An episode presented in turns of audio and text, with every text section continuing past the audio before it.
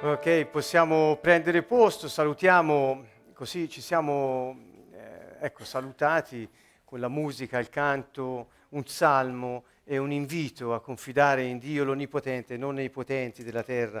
Infatti, eh, infatti questo è, è proprio il cuore del messaggio che vogliamo dare con questa serie e stasera concludiamo, ed è proprio questo, cioè qual è quella molla, quel, quel click che alcuni hanno dentro eh, che eh, in una difficoltà, in una situazione dove sembra che non sia possibile eh, risolvere la circostanza, eh, che nonostante quello che succede, invece di cercare alleanze tra uomini, tra grandi, come fanno molti, si infilano in qualche associazione, si infilano in qualche congrega, di, insomma si affiliano eh, da qualsiasi parte possibile perché almeno promettono lavoro ai miei figli, almeno mi garantiscono che io avrò carriera, avrò potenza, avrò potere, avrò i soldi, avrò la possibilità di non sentirmi in bilico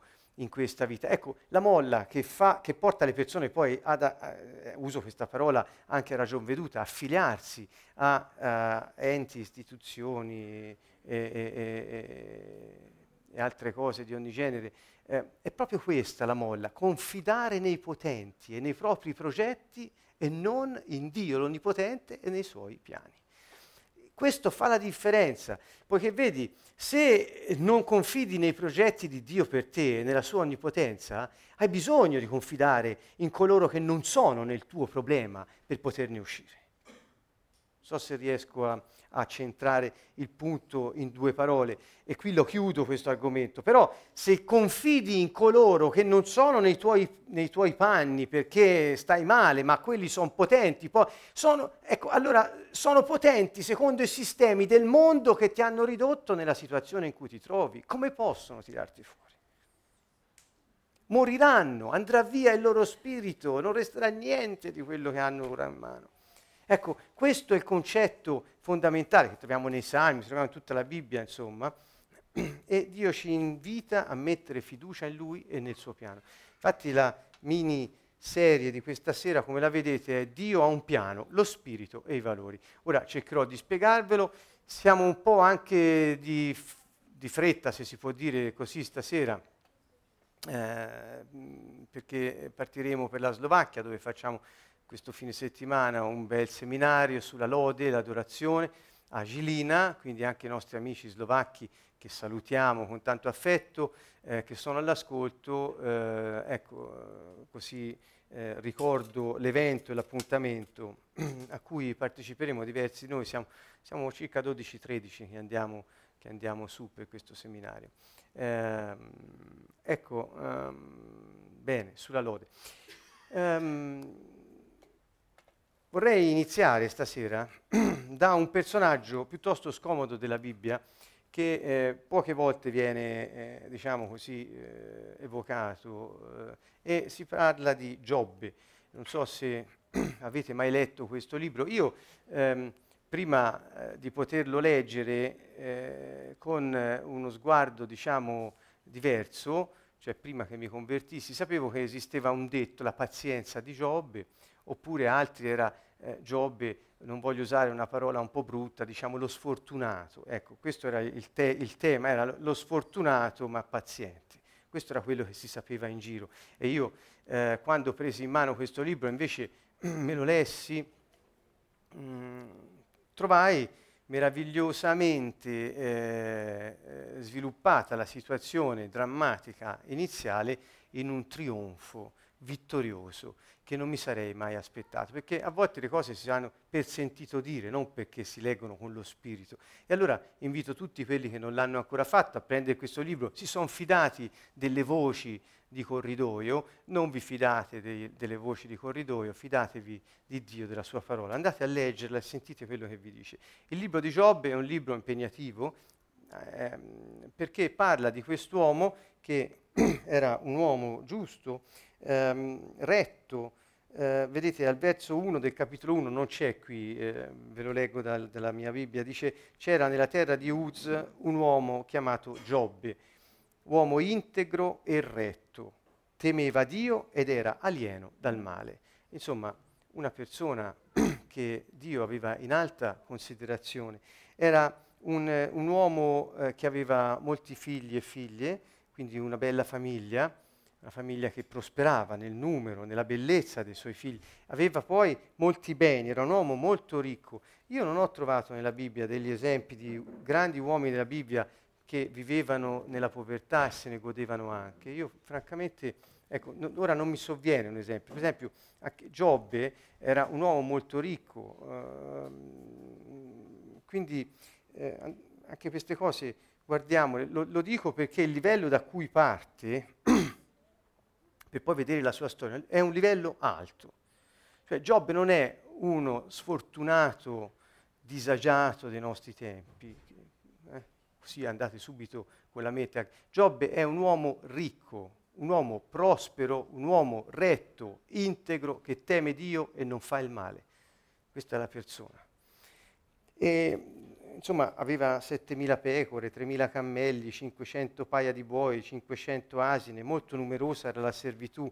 Quest'uomo, qui c'è un punto, e poi dice, quest'uomo era il più grande fra tutti i figli d'Oriente. Insomma, era un personaggio ehm, piuttosto, in, ripeto, il livello da cui parte è alto, di rettitudine e anche di prosperità, di giustizia e di, ehm, e di agiatezza. Che cosa succede? che cosa succede? A un certo punto nella sua vita si abbatte una grande tempesta, inaspettatamente per lui, ma non conosceva lo scenario che c'era dietro.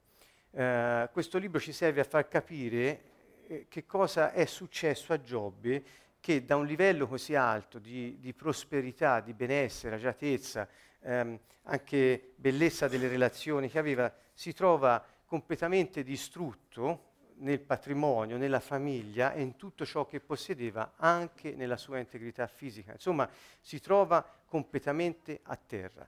Dico, eh, lo, lo ribadisco, parte da un livello molto alto perché il tonfo è stato grosso. Eh, quando, quando, quando, gli è crollato tutto sotto i piedi, il tonfo è stato grosso perché il livello era piuttosto alto. Um, che cosa, ecco, e qui si inizia ehm, con il racconto di come, come quella difficoltà, quella tempesta si è abbattuta su Giobbe e sulla sua casa. Cosa è successo? Non so quanti di voi avranno avuto nella vita eh, delle situazioni del genere, io credo un po' tutti, chi più chi meno, eh, dip- dipende, dipende da, da, da, da, tante cose e non siamo noi a dire da cosa, lo sa Dio. Ma tutti noi siamo a un certo livello, poi improvvisamente si abbatte come una tempesta, sembra di aver perso tutto, crolla un po' tutto quello che avevamo intorno, dalla famiglia alle relazioni, alla, al lavoro, alla salute, qualsiasi cosa. Ecco, questo libro ci aiuta a capire cosa c'è dietro, e io ve lo dico perché sono nove settimane più due, undici, forse nove, undici, che parliamo delle crisi e di come superarle, abbiamo detto che le crisi sono inevitabili nella vita. Sono anche temporanee, quindi non dureranno, e sono qualcosa che ciclicamente arrivano, quindi è meglio prepararsi piuttosto che far finta che non ci siano. Bene, questo è il primo punto. Poi abbiamo detto che l'uomo è dotato di capacità spirituali, non, non capacità naturali come il pensiero o le emozioni. Sto parlando di altro, ha delle capacità spirituali per per, per quel colpo di reni che ti fa desiderare la vita e ti fa camminare correre verso la libertà, verso l'autonomia, verso la vita, verso la conoscenza, verso la relazione con gli altri, oltre la crisi. La trascendenza una capacità del nostro spirito, ci spinge oltre la crisi, ci fa vedere oltre quello che vedono i nostri occhi, oltre il nostro naso. Abbiamo queste capacità nel nostro spirito, lo spirito di ogni uomo. Non parlo dello Spirito Santo, parlo dello spirito umano che tutti gli uomini hanno. E, e anche abbiamo trattato un tema piuttosto difficile, resilienza si chiama, hanno scoperto e hanno studiato che in effetti non è che ci voleva poi, eh, ma insomma, almeno hanno codificato a un livello più scientifico, se si può dire, questa capacità dell'uomo di rialzarsi di, di, di, di, passare attraverso le difficoltà ma non mollare, di rialzarsi, si chiama resilienza. Quindi questa capacità innata dell'uomo e hanno scoperto, parlo di, filoni psicologici ovviamente o, o, o giù di lì, che eh, trovano in questa capacità dell'uomo qualcosa che va oltre la mente, che di solito viene studiata da queste scienze, da queste eh, scienze. E, e hanno scoperto che, hanno scoperto, si sono così messi alla ricerca di quel qualcosa che alcuni chiamano nucleo, alcuni chiamano eh,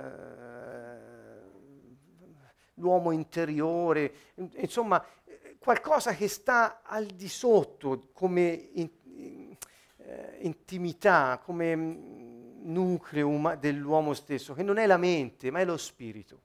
E quindi abbiamo visto che queste crisi dunque vengono, si possono evitare, tanto vale prepararsi, come intanto conoscendo noi stessi, come siamo fatti, che abbiamo questa capacità. Noi ve l'abbiamo detto perché prendiamo consapevolezza delle qualità, del potenziale che abbiamo. No, è inutile dire, ah, nella crisi reagisci male così perché le tue dinamiche interiori, bla bla bla bla bla. bla. Cioè, a, a, dire cosa va storto in una persona quando arriva la tempesta non è che serve a qualcosa. Noi vi richiamiamo invece al potenziale che abbiamo per uscire, far fronte a ogni situazione. E il potenziale è una, do, è una dotazione di serie che arriva con la nascita su questa terra. Noi siamo dotati per fare questo, per passarci attraverso e non mollare. Ora, quindi arriviamo a stasera con questa, eh, questo bagaglio eh, che ci siamo detti in otto settimane precedenti. E che cosa diciamo stasera? Vediamo cosa c'è dietro questa situazione di crisi secondo la Bibbia. E mi pareva che l'esempio più emblematico fosse proprio il libro di Giobbe. Allora, um, nel primo capitolo troviamo subito la storia. Un giorno i figli di Dio andarono a presentarsi davanti al Signore e anche Satana, parla degli angeli, e anche Satana andò in mezzo a loro. Ecco, questa è la storia. Vedete, c'è un Satan che è l'avversario, il calunniatore, il nemico, è, è, è il diavolo. Andò anche lui a presentarsi. Il Signore chiese a Satana, da dove vieni? Satana rispose al Signore, da un giro sulla terra che ho percorsa. Pietro dice, che il diavolo è come un leone ruggente che va in giro in cerca di chi divorare. Questo, ecco, tanto per riportarci un po' alla realtà dei fatti. Qui il libro di Giobbe per me è un po' un backstage eh, di, di quello che noi possiamo vedere con i nostri occhi. Che cosa succede che noi non vediamo? Ecco qui che c'è proprio un esempio chiaro. E dice, il Signore disse a Satana, hai posto attenzione al mio servo Giobbe? Eh, scusate, sono andato allo slovacco. Eh, nessuno è come lui sulla terra, uomo integro e retto, teme Dio e alieno dal male. Dio dice a Satana. Satana rispose al Signore e disse, forse che Giobbe teme Dio per nulla?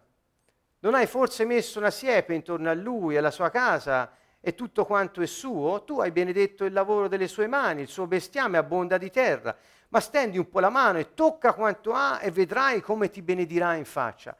Eh, vedete la, la, il, il, il, la discussione su quale livello si porta.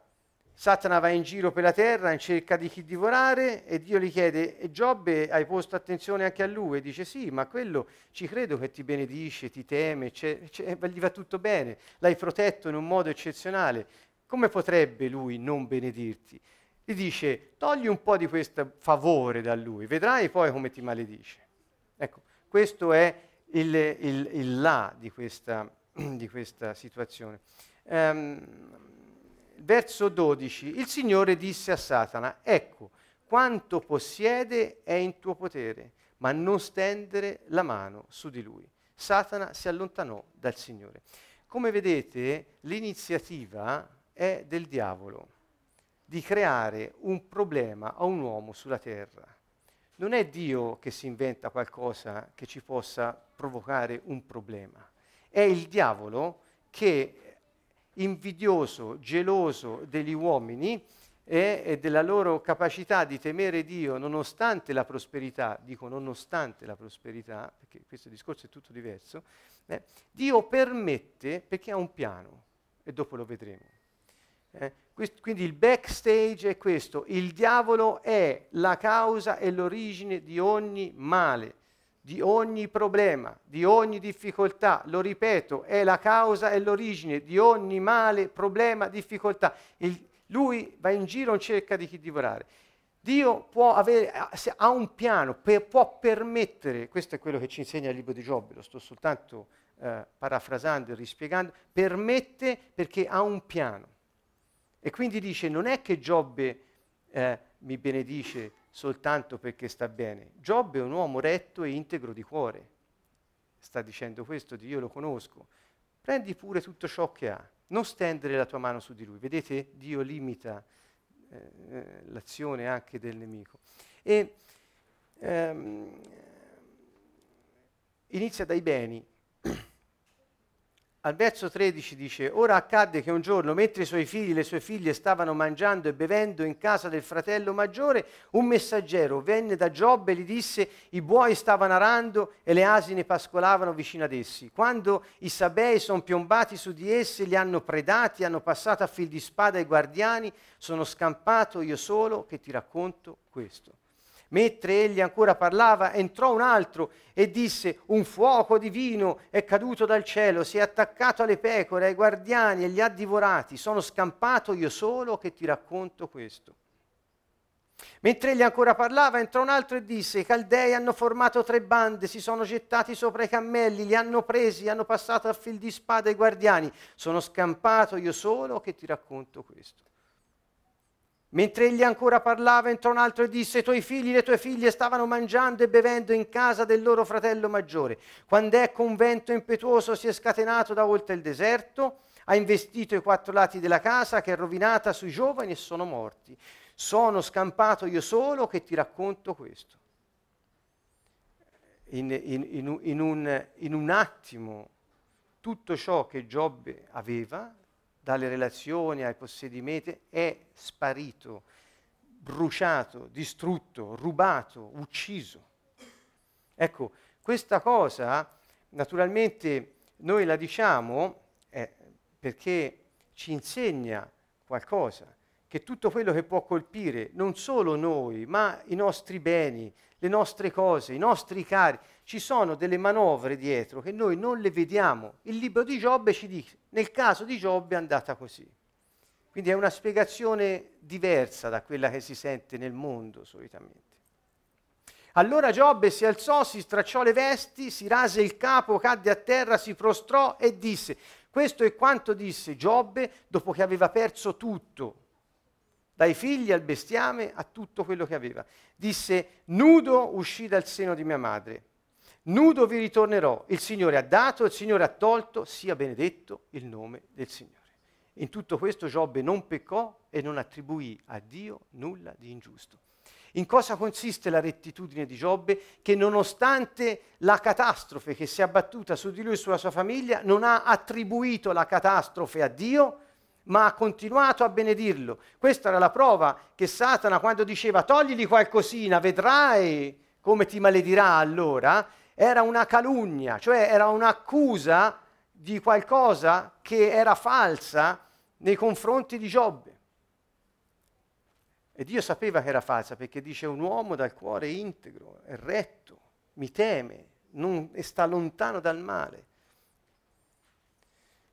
Ok, dunque questo è diciamo l'antefatto. Io eh,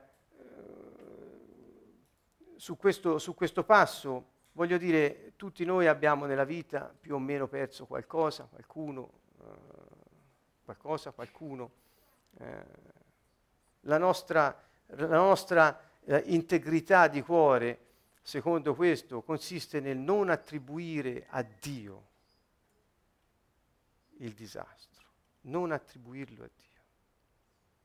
Dio può permettere, ha un piano, c'è un motivo, noi non lo sappiamo. Il motivo qui era chiaro, e è la storia di Giobbe, ma è uno dei libri più importanti che abbiamo nella nostra Bibbia.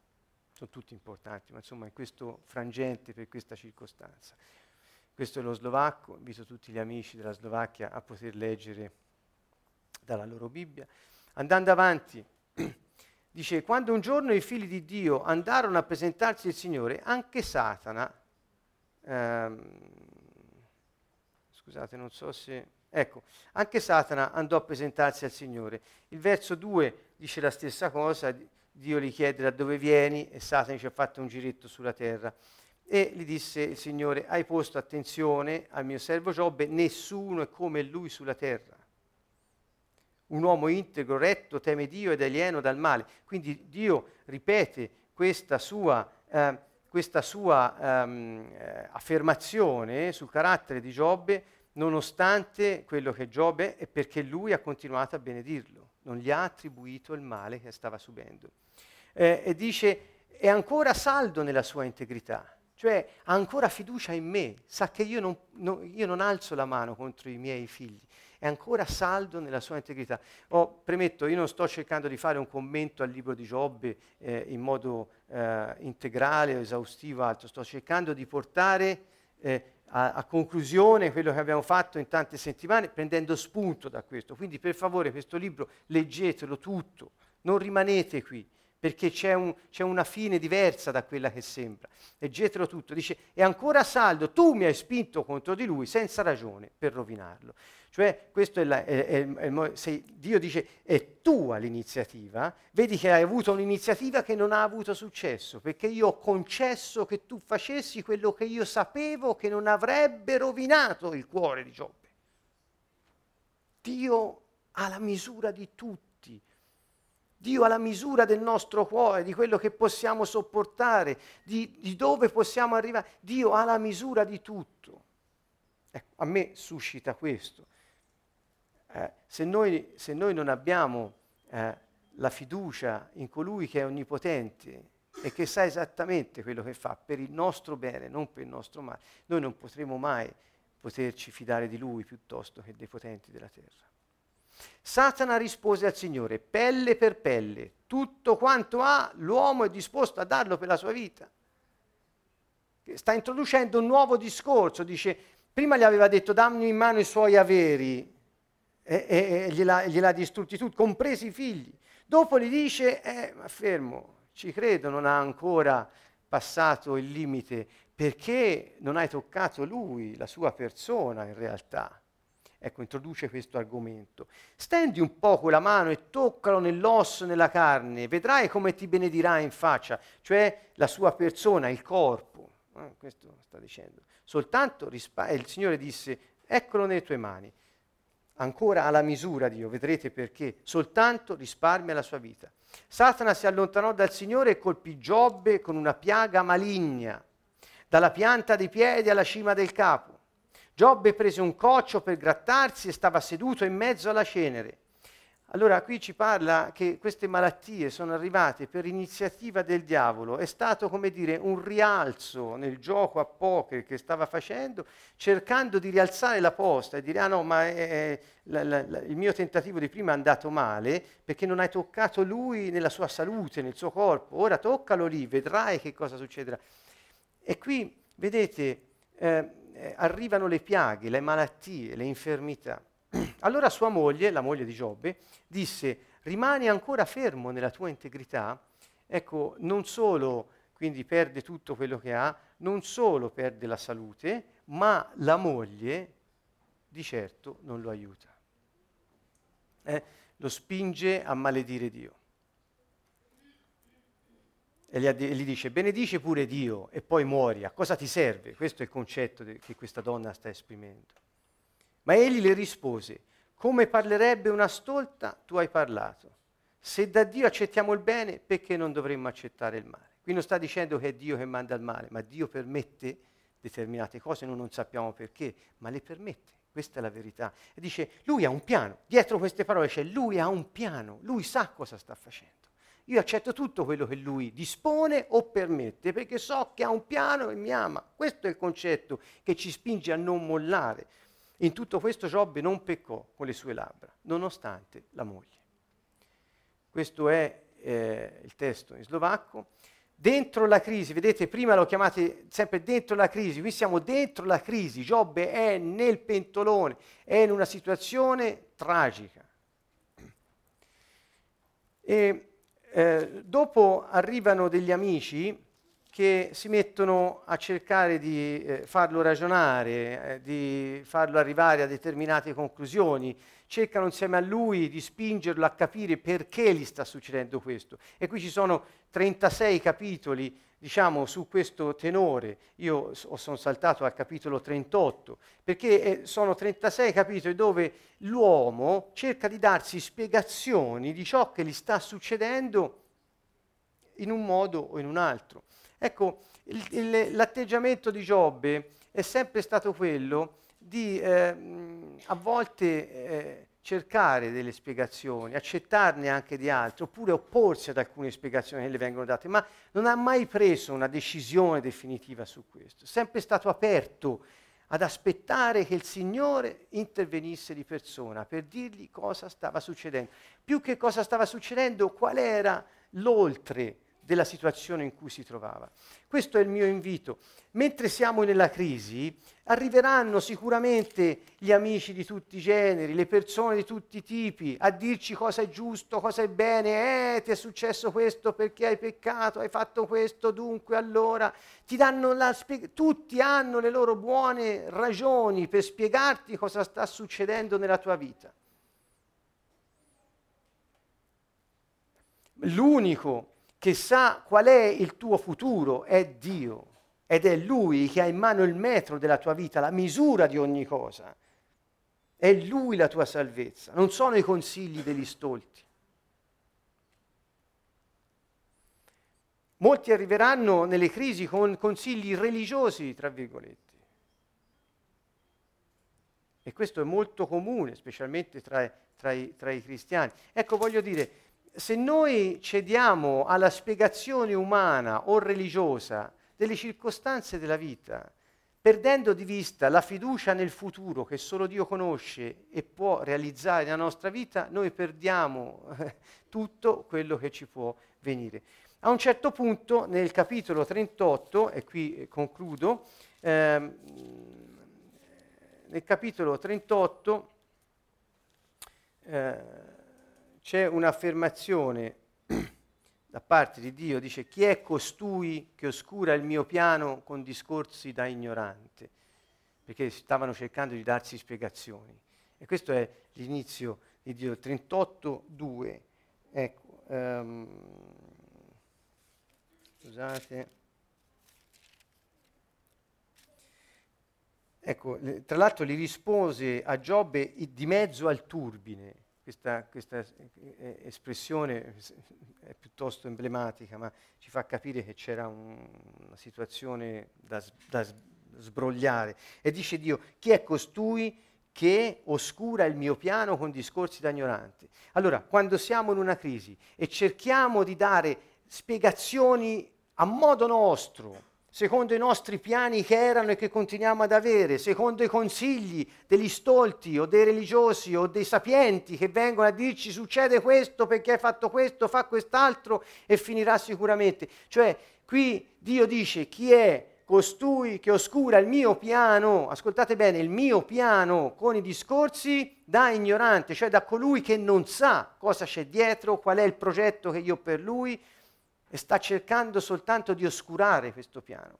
Ancora, eh, eh, al, al, capitolo 40, al capitolo 40 eh, dice il censore vuole ancora contendere con l'Onnipotente? Dio dice a Giobbe, vuoi ancora venire a contesa con me che sono l'Onnipotente? Vuoi tu darmi spiegazioni di quello che è accaduto, del perché è accaduto, di come puoi rimediare con le tue forze? L'accusatore di Dio risponda, vuoi, vuoi, vuoi, attribuirmi il male che hai subito? Giobbe rivolto al Signore disse, ecco, sono ben meschino, che ti posso rispondere? Cioè qui si, si sente messo alle strette, interviene Dio direttamente e lui dice, ma che ti potrei mai dire?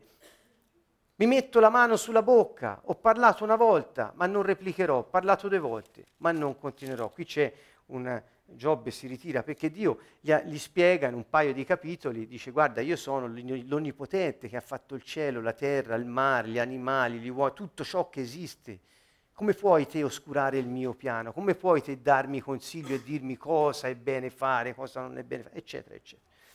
Ehm, a questo punto c'è il trionfo. Vedete, qui ho messo, prima siamo dentro la crisi ancora, si comincia a vedere l'uscita, l'uscita dalla crisi. Dov'è che che, che la crisi si dilegua, che eh, Giobbe fa crack, eh, fa crack vuol dire si, si, si rompe quel guscio esterno che impediva al suo spirito di vedere la realtà, e per realtà intendo la verità, cioè il progetto di Dio per lui. Lui dice, comprendo, dopo tutte le spiegazioni che Dio gli ha dato, andate a leggerle, capitoli dal 38 al 42, molto bello perché Dio eh, li, si, si presenta a lui e dice comprendo che puoi tutto e che nessun progetto per te è impossibile.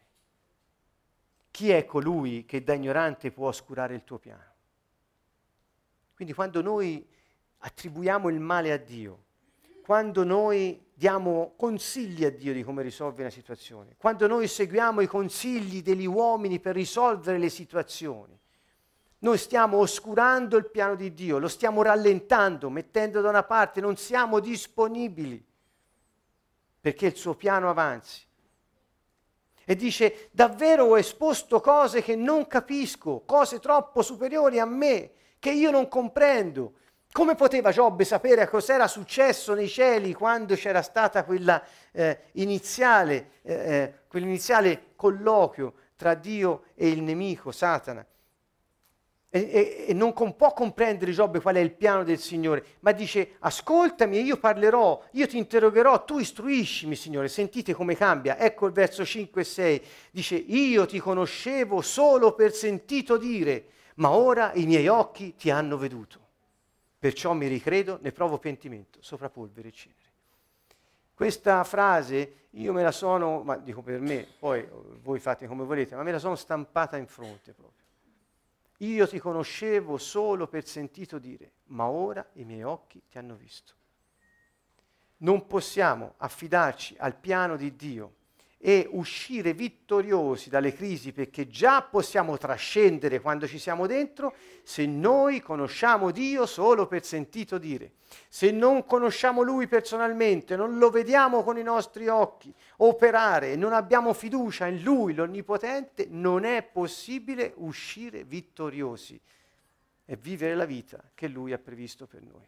Questo è quell'insegnamento prezioso che si trae da questo da, quest, da, da, spa, da, questo spaccato di questo libro, perché questo libro presenta molti altri temi, ora io non voglio arrivarci, ma eh, è la restaurazione dopo la crisi. Giobbe esce dalla crisi, come esce Giobbe? Ho capito, Signore, ora ti ho visto, io parlavo di cose che nemmeno sapevo, come potevo dare il mio consiglio a te? Stavo soltanto oscurando il tuo piano, impedendo al tuo progetto di realizzarsi nella mia vita. E la restaurazione dopo la crisi è questa. Dio ristabilì Giobbe, prima gli dice agli amici scellerati che lo avevano un po' traviato durante i loro discorsi, riprende un po' anche loro, invita tutti alla preghiera, al pentimento. Quindi anche chi ha dato cattivi consigli viene ripreso dal Signore e dire perché stavi aiutando lui a oscurare il mio piano. E poi dice Dio ristabilì Giobbe nello stato di prima, avendo egli pregato per i suoi amici. Questo è incredibile. Giobbe ha pregato, così gli aveva chiesto il Signore, ha pregato per coloro che lo avevano messo in maggior pericolo e do, avendo egli pregato, Dio lo ristabilì eh, nello stato di prima. Anzi, accrebbe del doppio quanto Giobbe aveva posseduto. Ecco qui che cosa succede. Quando Dio permette che noi perdiamo qualcosa è perché ha qualcosa di più da darci. Questo è perché una persona che vive con la cultura del regno dei cieli sa che tutto ciò che ha in mano può non esserci più domani, ma se la tua fiducia nel progetto del Signore, Dio ha qualcosa di più importante per il suo piano da mettere nelle tue mani. Se sei al lavoro, perdi il lavoro, non è che hai perso il lavoro, Dio ti sta ricollocando dove servi, in una situazione dove è utile al piano di vita che ha per te e per quelli che lavorano quell'altra parte. Ho fatto solo un esempio banale, ma eh, può aiutarci a capire qual è il tiro della vita di un cittadino del Regno dei Cieli. E Giobbe disse, ah, ora ho visto, ho capito, perdono Signore. Tutti i suoi fratelli, le sue sorelle, i suoi conoscenti di prima vennero a trovarlo perché fu abbandonato da tutti. Nessuno non voleva più perché e mangiarono pane in casa sua, lo commiserarono, lo consolarono di tutto il male che ave, il Signore aveva mandato, cioè permesso su di lui, e gli regalarono ognuno una piastra anello d'oro. Verso 12, il Signore benedisse la nuova condizione di Giobbe più della prima ed egli possedette 14.000 pecore, 6.000 cammelli, 1.000 paia di boi, il doppio, e 1.000 asini. Ebbe anche sette figli e tre figlie a una mise il nome Colomba, la seconda Cassa, la terza Fiala, di Stibio, eccetera. In tutta la terra non si trovarono donne così belle come le figlie di Giobbe e il loro padre le mise a parte dell'eredità insieme con i loro fratelli. Dopo tutto questo Giobbe visse ancora 140 anni e vide figli e nipoti di quattro generazioni. Poi Giobbe morì vecchio e, guardate l'ultima, non so se io lo sto... Vecchio e sazio di giorni. Che vuol dire questa espressione? Per noi abbastanza um, così, che vuol dire sazio di giorni? Eh, morto sazio di giorni. Che vuol dire? Uno muore sazio di giorni quando ha adempiuto tutto lo scopo per cui è venuto su questa terra, quando ha svolto tutto ciò per cui è stato mandato su questa terra, quando ha raggiunto il suo scopo, quando ha concluso ciò che Dio gli ha dato da fare. Per questo noi, se cediamo a una crisi, noi perdiamo il, il, il di più che il Signore ha per noi. Ecco, quindi questa è un po' la storia di quest'uomo eccezionale che nella Bibbia ci insegna tante cose. Ehm, e invito tutti quanti, quelli che hanno perso qualcosa o qualcuno, eh, a, a, porre attenzione a, a queste, queste, parole di questo libro, a leggerlo con molta attenzione e eh, iniziare a domandarsi eh, qual è il piano di Dio per me. Iniziare a domandarsi questo. Ma questa domanda ne presuppone, presuppone un'affermazione. Dio ha un piano per me. Allora, quando quando affermi che Dio ha un piano per te, la domanda qual è il piano che Dio ha per me ha questa risposta. Lo vedrò giorno per giorno. Io lo scopro mentre ci cammino sopra questo piano. È qualcosa che si sviluppa nella nostra vita mentre lo viviamo. Dio l'ha già scritta questa vita, è un piano che ha messo eh, eh, dentro di noi e lo vuole realizzare. Noi attribuendo a Lui il male o cercando spiegazioni e consigli da uomini, confidando negli uomini piuttosto che in Dio, nella nostra presunta capacità di uscire dai problemi senza Dio, possiamo solo oscurare il suo piano. Quindi l'invito è qualsiasi cosa accada, qualsiasi cosa succeda, sappiamo che non durerà, sappiamo che siamo costruiti, creati per avere quel colpo di reni, rincorrere la vita e non lasciarlo andare finché non ci ha benedetti. Parlo del Signore. Sappiamo anche che abbiamo un nemico, il diavolo, che va in giro in cerca di chi divorare, come un leone ruggente. Dunque non rimanete passivi se potete, ma nella crisi non solo toccate la gratitudine verso Dio, non per la crisi, ma perché ci ha costruiti per uscire dalla crisi, sapendo tutte queste cose. Noi possiamo, avendo le informazioni, possiamo avere consapevolezza e mettere fiducia in queste cose e quindi, um, eh, e quindi eh, favorire tutto ciò che Dio ha previsto. Um, avevo preparato altre slide, non ho il tempo ovviamente di farlo. Gesù oltre la crisi a Getsemani. Eh, ricorderete la, la, la crisi, se, se, dobbiamo parlare di crisi, qui, ehm, eh, ecco lui era, vedete al verso 44, era in preda all'angoscia, pregava più intensamente, il suo sudore diventò come gocce di sangue che cadevano a terra. Perché aveva appena detto, Padre, se vuoi allontana da me questo calice, ma sia fatta la tua, non la mia volontà. Eh, vedete, anche, anche lui come, come ha superato la crisi, come è andato oltre. Non ha rinnegato i propri sentimenti, l'ha vissuto in pieno, in preda all'angoscia. Padre, se puoi, che io non ci passi da questa situazione.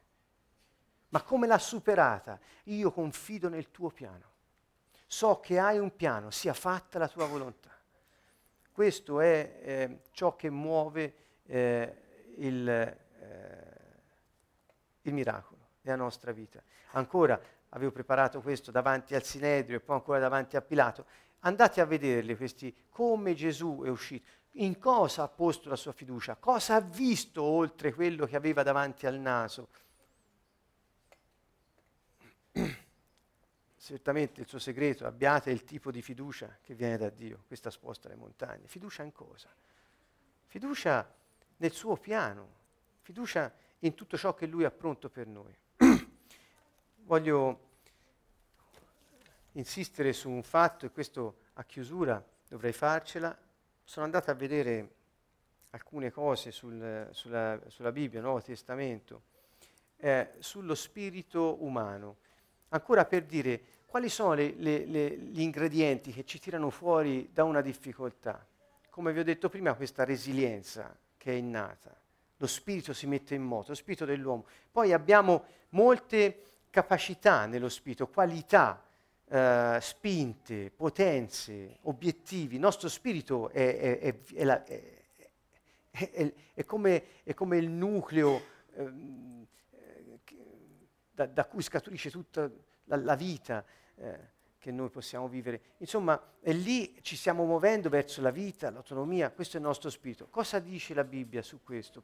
Vi sto, sto cercando di darvi consapevolezza della potenza che vive in noi e di come siamo stati creati potenti per accogliere la potenza che vive in noi, quella che ha risuscitato Gesù il Messia dai morti, lo Spirito Santo. Dunque è un eh, parlare dello spirito umano e di quello che abbiamo detto di Giobbe, di Gesù, cioè noi stiamo, è, è un inno alla, alla fiducia, è un inno alla speranza. La fiducia, la speranza ci fanno trascendere, andare oltre quello che vediamo, perché c'è di più. E questo è dentro di noi. Guardate, Gesù disse che lo spirito è pronto, ma la carne è debole. Ora tutti si soffermano sulla carne debole, ma io no, eh, eh, che la carne è debole lo sappiamo tutti. Il problema è, lo sanno tutti che lo spirito è pronto. Vedete, sposto sul potenziale, non più sul problema. Perché il problema viene dalla non consapevolezza del potenziale e il non rilascio del nostro potenziale, se no non ci sarebbe problema. Allora, ci siete? Lo spirito com'è? Pronto. Com'è il nostro spirito? Pronto. C'è qualcuno dice io non sono pronto. No, sei pronto, è che non lo sai. Da quando? Da quando sei nato sei pronto. Dice ma forse non è ancora il tempo, Dio non vorrà che sei pronto, ti aspetta da quando sei nato, che tu ti manifesti al mondo, che il tuo potenziale si vede e che il mio piano si manifesti perché è per la sua gloria, non, non perché noi possiamo fare qualcosa. Lo spirito esulta, ricorderete tutti, l'anima mia magnifica il Signore e il mio spirito in realtà ha esultato in Dio mio Salvatore. Quindi lo spirito ha la capacità di esultare. Quando io vi dicevo tempo fa quelle spinte dello spirito, la gioia, l'esultanza, l'entusiasmo, vi ricordate? Sono quelle potenze che muovono, per esempio, eh, per esempio, l'entusiasmo spinge all'attitudine al godere della vita, al godere delle cose e alla felicità, alla gioia. Quindi lo, da dove viene? Dallo spirito. Eh? Qui era Maria che parlava e diceva l'anima mia dice cose grandi del Signore, lo fa grande, magnificare vuol dire fare grande qualcuno, magnifica il Signore, l'anima mia, cioè la mente, col pensiero, con i sentimenti, con le mie decisioni, ma il mio spirito è esultato, cioè l'entusiasmo della vita viene dal mio spirito. Ancora, determina la crescita e lo sviluppo dell'individuo. Eh, in Luca dice il fanciullo cresceva e si fortificava nello spirito. nello spirito. Vedete, è lì che ci fortifica. Allora, eh, mh, mm, lo spirito anche dà vita. Eh, qui ho preso Luca 8, cioè l'episodio della figlia di Gairo, che poi lì non viene menzionato Gairo, ma in altro Vangelo sappiamo che è lo stesso episodio. E, e qui c'è questa bambina, questa fanciulla che viene risuscitata.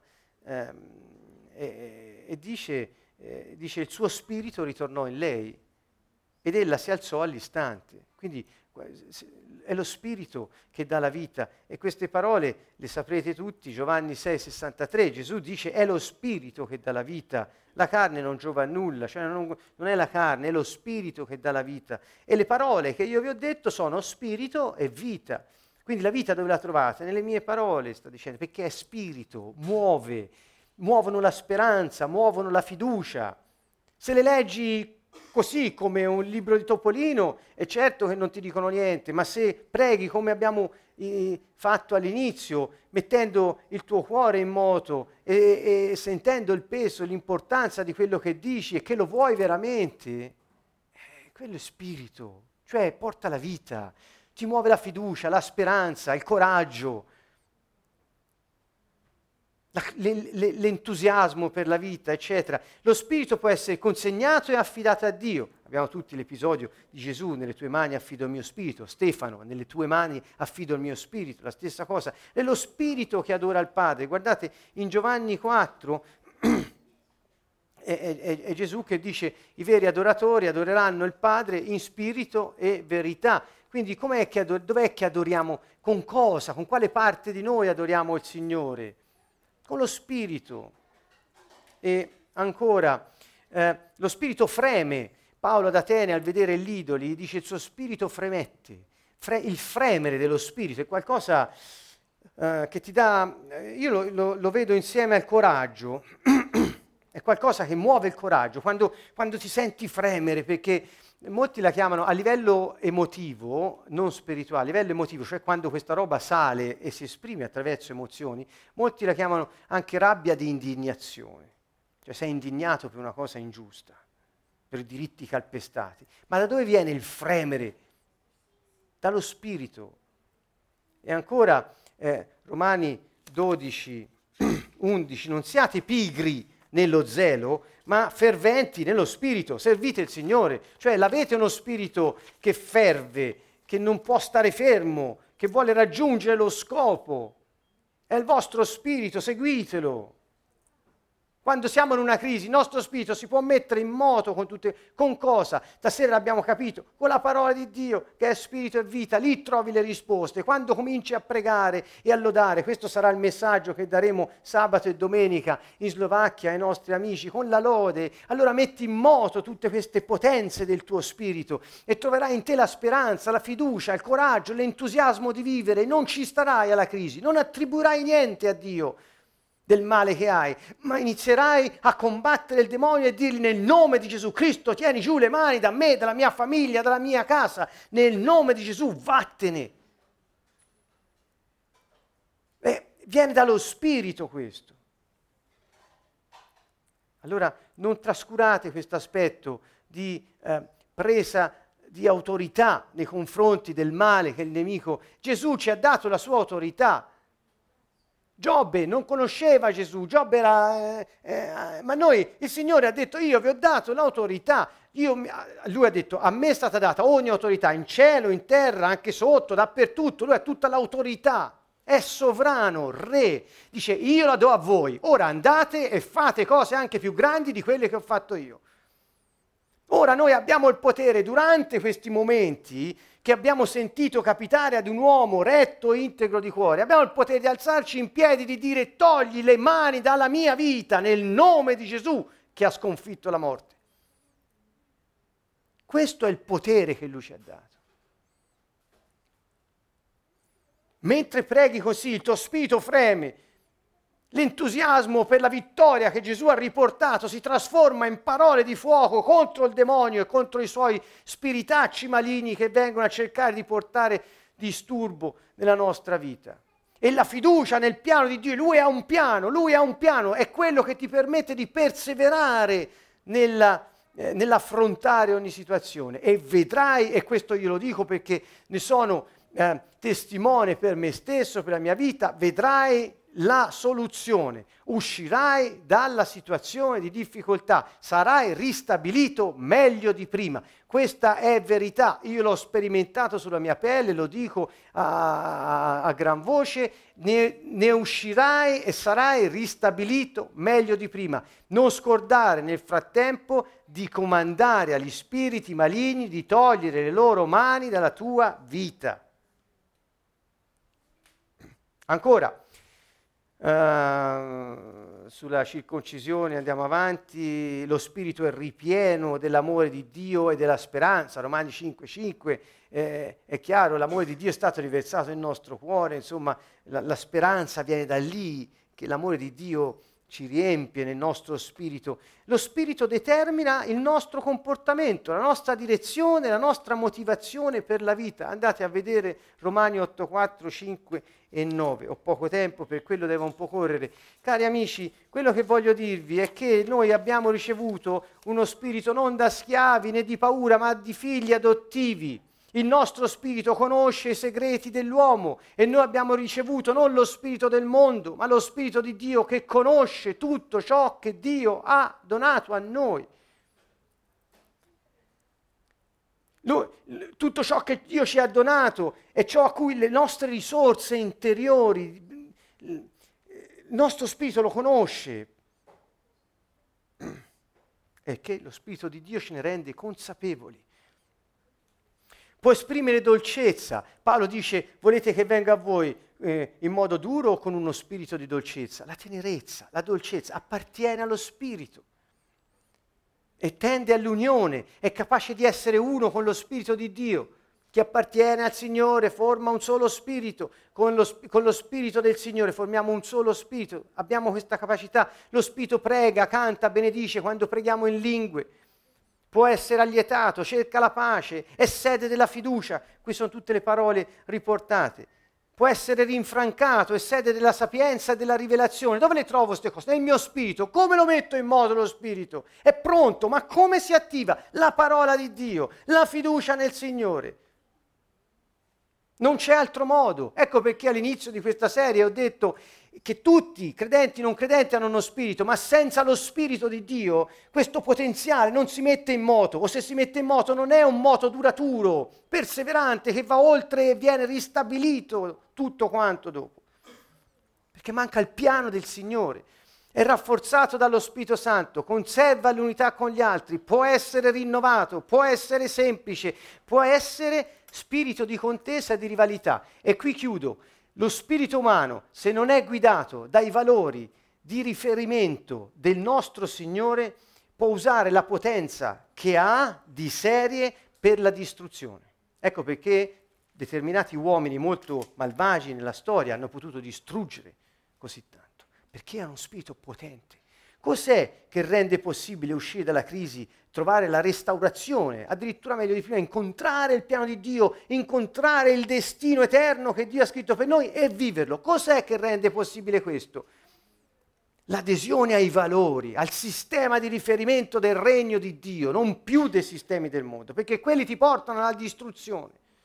Quindi se noi non usiamo il nostro spirito per i valori, cioè per, per, per ciò che vale secondo Dio, noi lo, lo, possiamo usare per le contese, per le rivalità, per la distruzione e per ogni altra cosa che ne consegue.